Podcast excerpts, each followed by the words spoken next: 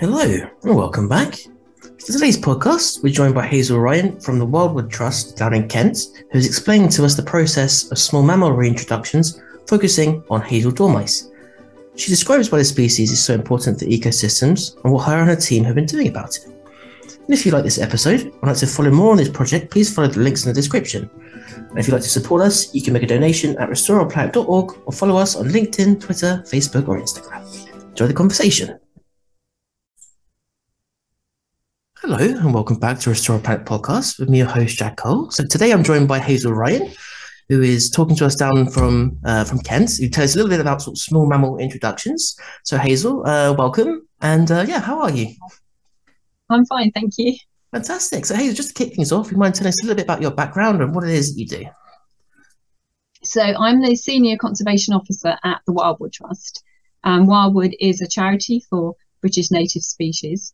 Um, and our main aims are uh, restoring habitats and wildlife uh, back to where it used to be, and also uh, raising awareness as well. So part of my job is managing captive breeding programs of species that we reintroduce, but the other part is actually education and training. So I actually train people in how to handle animals, how to identify animals, um, to help them with their their work surveying and monitoring in the wild. Fantastic. Okay, so uh, you mind kicking things off a little bit by talking about dormice and what's happened to them, why they're important, and why it's necessary to to bring them back? Yeah, so we only have one native species of dormice, the hazel dormouse, in the UK, and since the year 2000, it's declined by about 50%.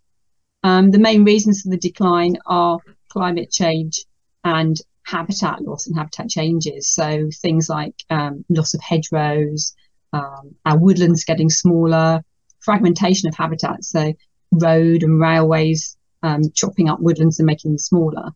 Because there are species that live at very low density, and so they need quite large areas of woodland. We think they need a minimum of maybe 20 hectares of woodland, which in the past would have been easy to find, but today um, it, many of our woodlands are much smaller than this. Um, and then the, the other issue, climate change, is because they're a very weather sensitive species, so they need a nice, warm, dry summer and um, a quite a cool, constantly cold winter because they hibernate. And we're finding with climate change, our summers are getting wetter, which is not good for dormice because their fur is not particularly waterproof. And being um, such a small animal, their fur gets waterlogged really easily, um, and they can um, lose heat very, very rapidly. Um, and the smaller you are, the, the, more heat you lose from your body. Um, and so they can get caught out in, in, in, bad weather. So, so rainy weather and cold weather in the summer is not good for them.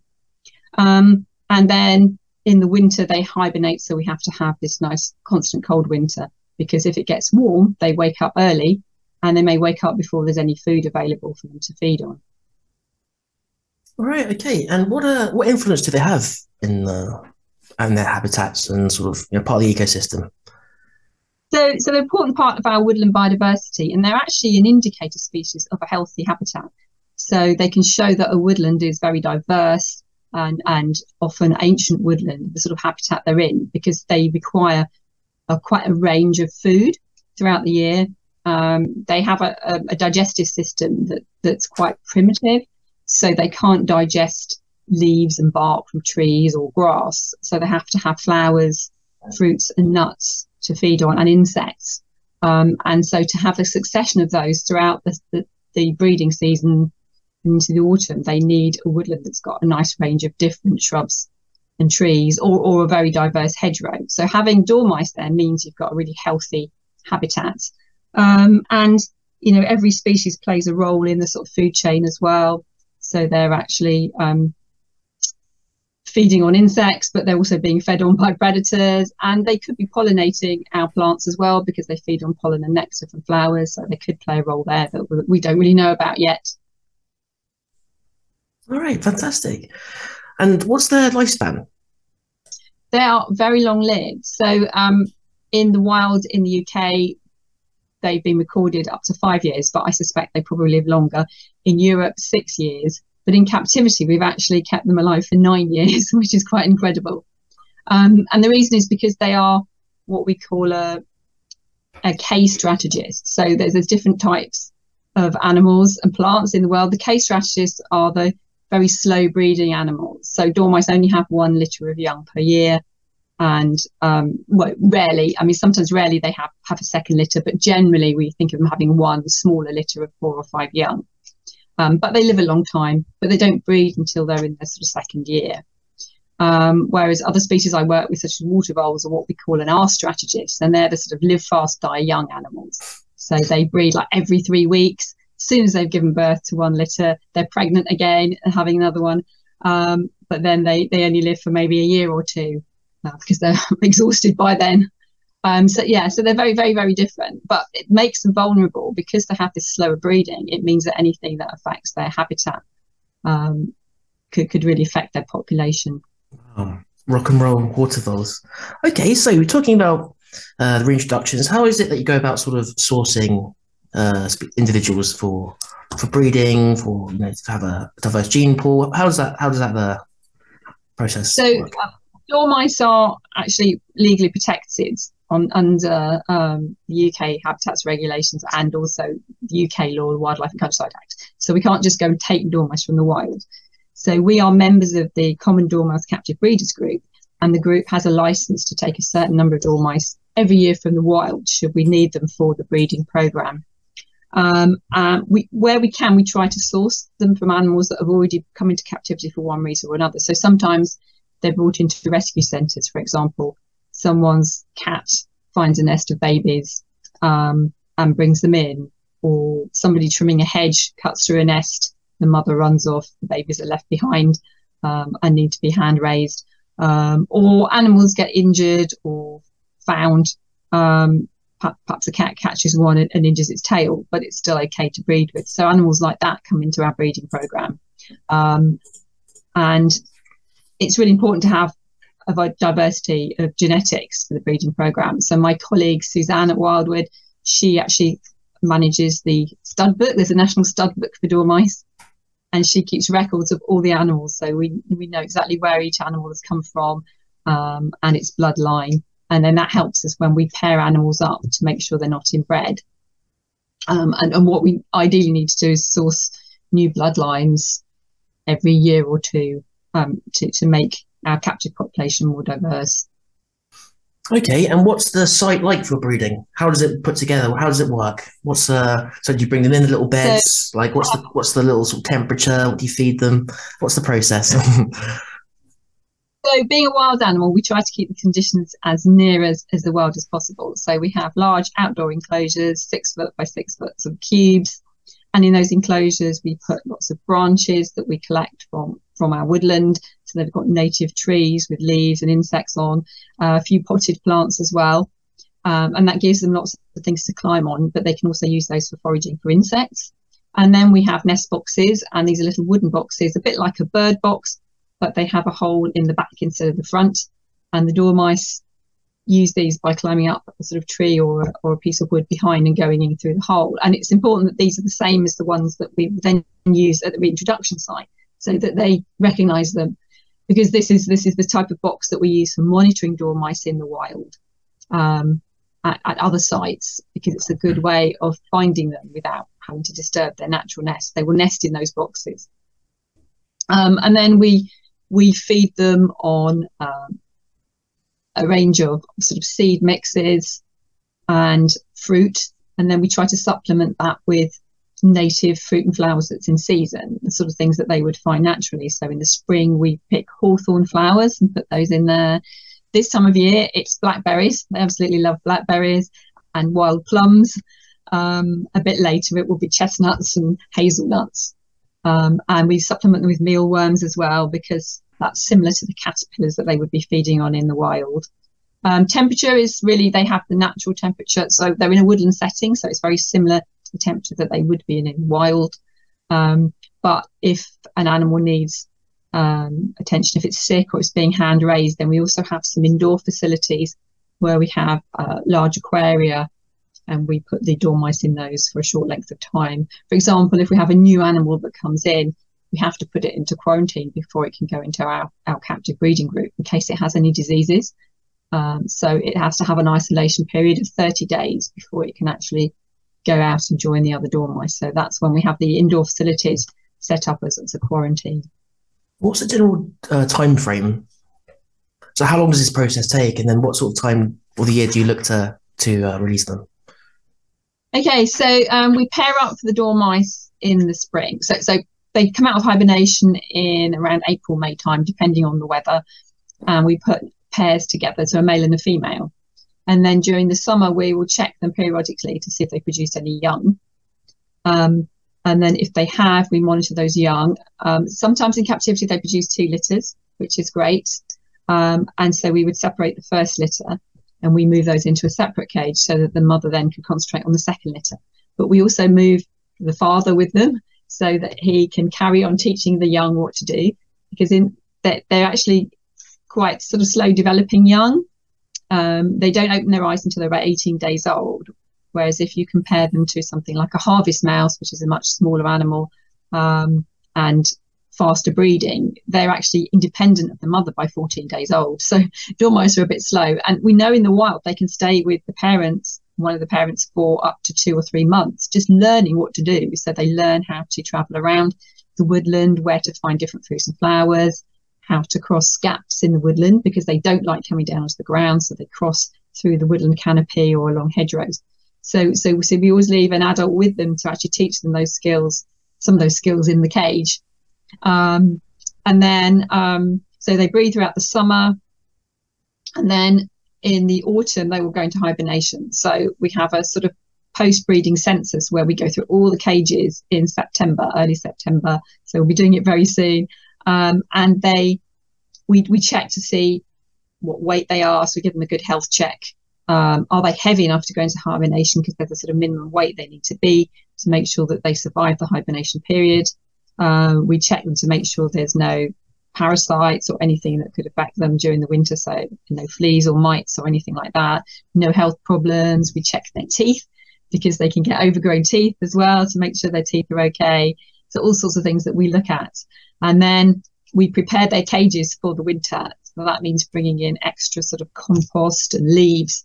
We lay that on the floor of the cages, and that is where they hibernate. Because in the wild, they come down from the trees in the autumn and they build a, a very tightly woven nest on the ground. And that's the only time they really are, are on the ground. Um, and that nest is just at ground level or, or partly buried under the soil because it needs to be very humid because they don't drink during hibernation, so they need to stay damp. But it also needs to be a nice constant temperature where they won't get killed by a frost. Um, so it just sort of protects them from, from the, any frosty conditions. So yeah, so um, and then during the winter, we still put food in the enclosures because you never know, an animal might wake up for some reason. If we have like a mild spell, you know, some winters are actually very mild these days, and you get a sudden sudden heat wave. Um, and they might wake up earlier. So there's always food available for them. Um, um, but apart from that, we're sort of hands off in the winter and we, we leave them alone, let them sleep. Um, and then we check them again in the spring to make sure they've all survived. Um, and as far as the release goes, they they actually we wake we sometimes have to wake them up a little bit early. If they sort of sleep in in the spring, um, we have to wake them up to get them ready for going for a release. And if they wake up too early, do do they? Because you mentioned um, before that in the wild, they have been waking up too early because of the temperature and climate change, and the, there isn't enough. Uh, you know, there's not flowers, like you said, not enough food for them. Do you? Uh, oh, this is obviously in captivity now. Do you just give them a little bit of food and they go back to sleep, sort of mid hibernation, or is that is that what happens? Yes, that's why we always have food available for them in their cages throughout the year, um, and then they yeah they just feed on something like um, it has to be like something. Obviously, we don't have food that's in season, so it might be something like apple, um, apple or blueberries or grapes or something like that. Um, and they have seed, like a sort of seed mix, seed nuts, peanuts, sunflower seeds, that sort of thing, and that that can give them a bit of of, of um, energy they can convert into fats because just before they go into hibernation, they lay down a lot of brown fat so they can double their body weight. They can go from sort of 15 to 20 grams up to 35, 40 grams even. Um, and that's what they feed on during hibernation. So they gradually um, uh, absorb all that all that fat to keep them going. and so yeah, so that's what we do. Um, and then they they we, we check to make sure they've gone back into hibernation, and we'll check their nest boxes. And if they're still in their nest boxes, often that can be a sign that there might be some sort of health problem or something wrong with the animal. Especially with sort of elderly animals, they can um, that can be a little sign that there's something not quite right. And then we would get our vet to have a look at them um, and maybe take them indoors and keep them warm for the rest of the winter. You mentioned in the wild that the only time they come down to the ground is to hibernate. Was that was that mm-hmm. correct? But where do they spend the rest of the time? Are they sort of generally in trees, up in vegetation? Where are they? Yeah, so their natural nest sites are in um, a woven nest, um, and it's quite a distinctive nest. So the centre of the nest is sort of shredded tree bark or honeysuckle bark, and then there's this thicker layer of leaves around the outside. So it might be bright green hazel leaves, or it might be chestnut leaves, and then that is usually in a hollow in a tree. So it could be in an old woodpecker hole or in a hollow tree branch or sometimes directly in a hedgerow. So in a, a very tightly sort of um, tight sort of pack of branches in, in a hedge that would hold it tight, those sorts of places. Um, so it's always off the ground. Um, and they just sleep inside that. And it's usually very, very well camouflaged. It's quite hard to find them actually in the mm. wild when there's leaves on the trees. You, you can't always locate them. Right. So now moving on to sort of the release stage. Now, it's my understanding that this is how you. This is excuse me, I can't speak. This is where you've been working with the People's Trust for Endangered Species. Have I got that correct?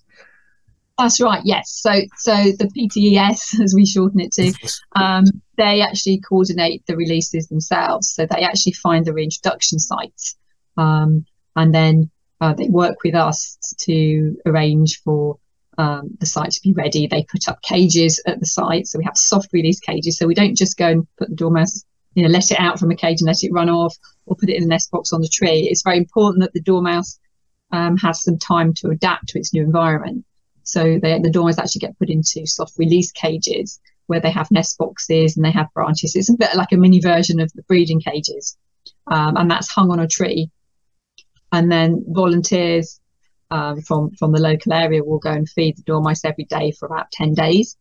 Um, and then a little hole is opened in the side of the cage for the dormouse to to come out um, and explore its surroundings. And then um, when it's ready, it will leave the cage completely. But but while it's doing that, food is still provided so that it never goes hungry.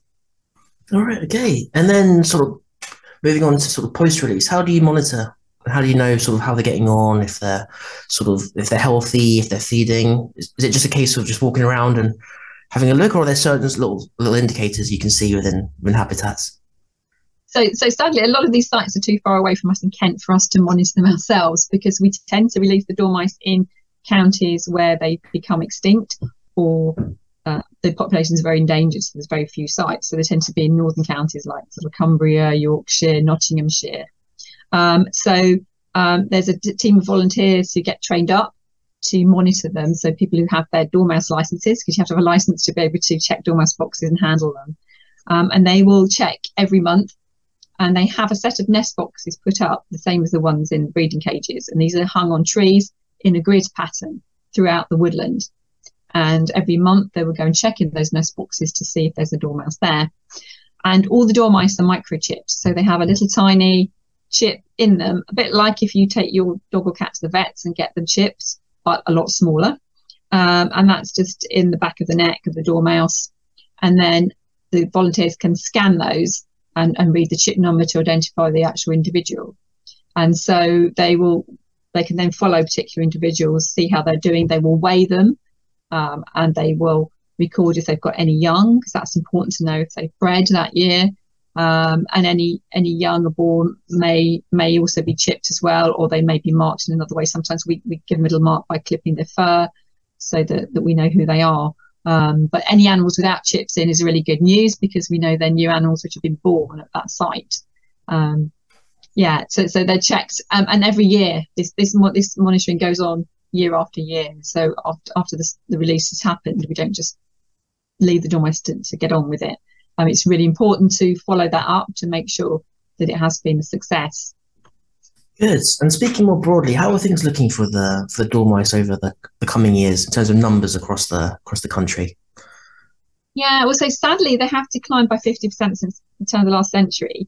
um, despite conservation efforts, unfortunately. Uh, and we think a lot of this is due to climate change. But um, most of the reintroduction sites are actually doing well. There've been a few which which haven't really worked, um, and especially ones that were released in the early days when we didn't know so much about what was important for dormice, um, and when we didn't have so many captive uh, bloodlines available. So maybe the populations we released were not so diverse. Um, but um, the more recent introductions have been doing a lot better. And what we're finding is it's better to actually release in clusters. So what we do is um, release at a site, but we find other woodlands nearby and we have those lined up ready as well. So in the following year, we might release in the neighbouring woodland and the year after that, another woodland nearby. And the People's Trust for Endangered Species work with local landowners like farmers to make sure they improve the links between those woodlands, so hedgerows and tree lines, so that the dormice can disperse and then the three populations will meet up um, and you get a lot of mixing of bloodlines which is really really good and we also do like little reinforcement releases now as well where we'll go back to a site and originally we may have released 40 dormice there and a few years later we go back and we add another 10 dormice but those 10 dormice are all 10 new bloodlines that we didn't have at the time the original release and so that injects um, a lot of new genes into that site to keep it going Great. Okay, so modeling on. Um, so yeah, Hazel, where can people find you, uh, support your work, see what's going on? Um, so we're the Wildwood Trust. So you can find our website www.wildwoodtrust.org. We also have a Facebook page and a Twitter account. Um, and you can also find out about the reintroduction sites on the People's Trust for Endangered Species website as well. Fantastic. Hazel, thank you for your time. Thank you.